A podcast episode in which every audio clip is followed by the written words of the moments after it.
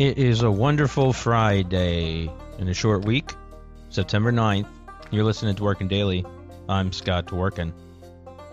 Well, Steve Bannon was arrested yesterday and his arraignment took place around 2:15.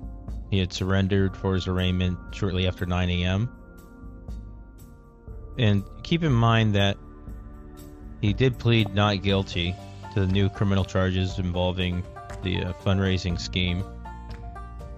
It was around the We Build the Wall nonprofit organization. Two counts of money laundering, felony counts of conspiracy and scheme to defraud.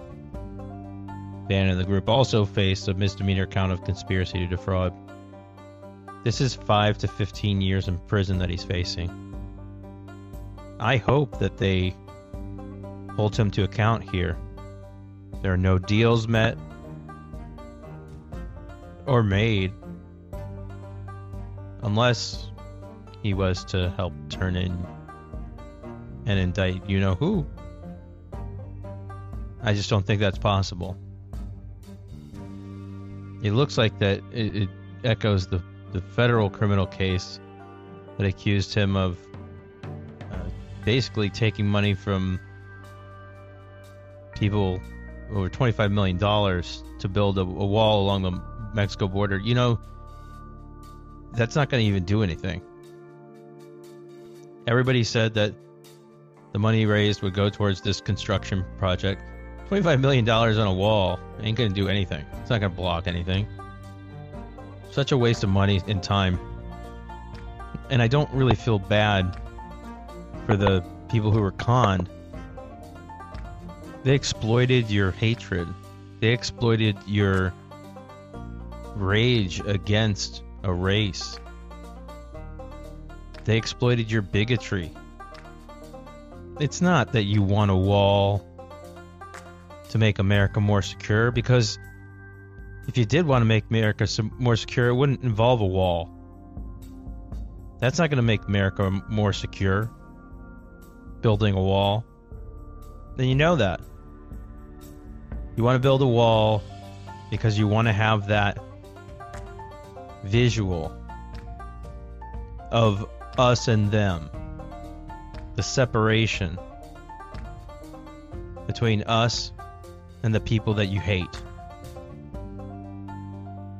I am glad that that money did not go toward Trump in Georgia or Pennsylvania or Arizona or any other place.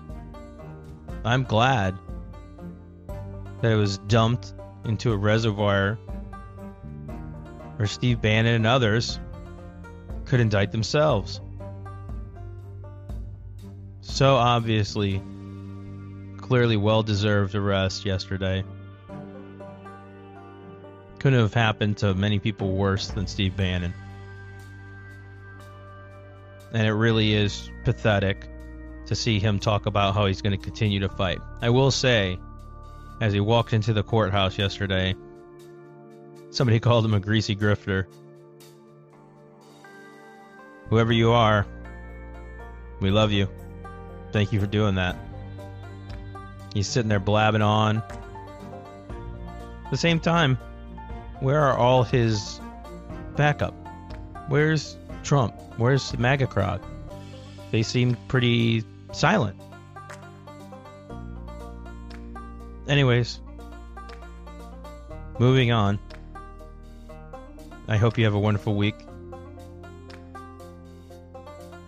Thanks again for taking the time to listen. You can subscribe to our podcast at anchor.fm slash daily slash subscribe. We'll be back next week on Monday with longer episodes and some videos. Be well. Do good. Onward!